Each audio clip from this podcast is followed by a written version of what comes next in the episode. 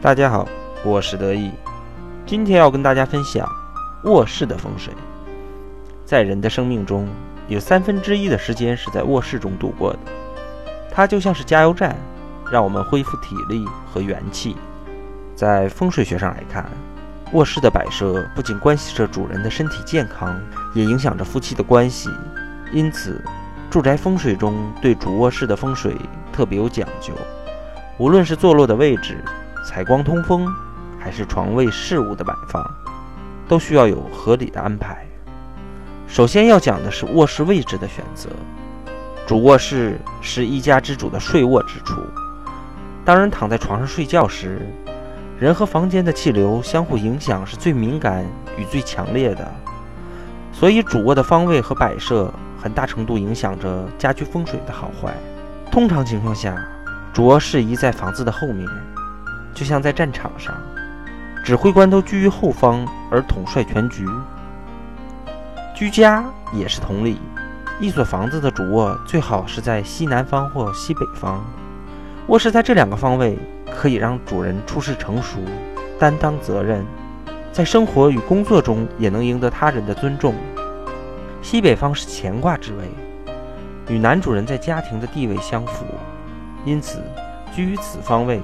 可以使夫妻和睦。西南方的卧室有利于睡眠质量不好的人；东方或南方的卧室利于事业运，适合刚刚工作的年轻人，但却不适宜睡眠质量不好的人。还有一种情况就是，现在很多住宅都是复式住宅，属于多层建筑。在这种复式住宅在装修的时候，也要注意风水方面的忌讳，尤其是卧室选择的问题。在多层建筑中，卧室不可在厕所的下方，也不宜设计在车库的上方。改建后的阳台也不适合做卧室。而卧室的形状呢，最好也是方方正正的，这样最有利通风跟采光。如果有斜边，使房间为多角形或不规则形，从空间学来说，不利于家具的摆设。从风水学角度来说，格局间斜不正。或墙柱之角太过突出，夫妻容易因小事而起争执，影响夫妻的和谐。所以在装修的时候，卧室一定要规划成正方形或长方形的形状。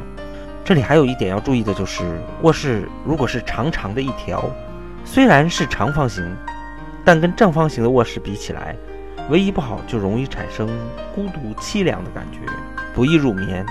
当然，如果你是那种一沾枕头就着的人，那没有任何的影响，但对神经衰弱的人，它的影响就更大了。其次，我要说的是卧室的大小。一般的卧室来说，十到十五平米之间是比较合适的，也不宜过小。比如故宫皇帝的宫殿很大，但皇帝的寝室也就十个平方。卧室过大，消耗就会增多，会产生不好的阴气，夫妻的感情也会变得淡化。夫妻的感情也会变得淡化。如果卧室过小，阳气会过于烦躁，在这里住的人会烦躁不安，十分容易引起口舌。而主卧的大小也要大过儿童房的大小，空间的大小则象征权位的尊威。如果儿童房大于主卧，则小皇帝的权力就更大了。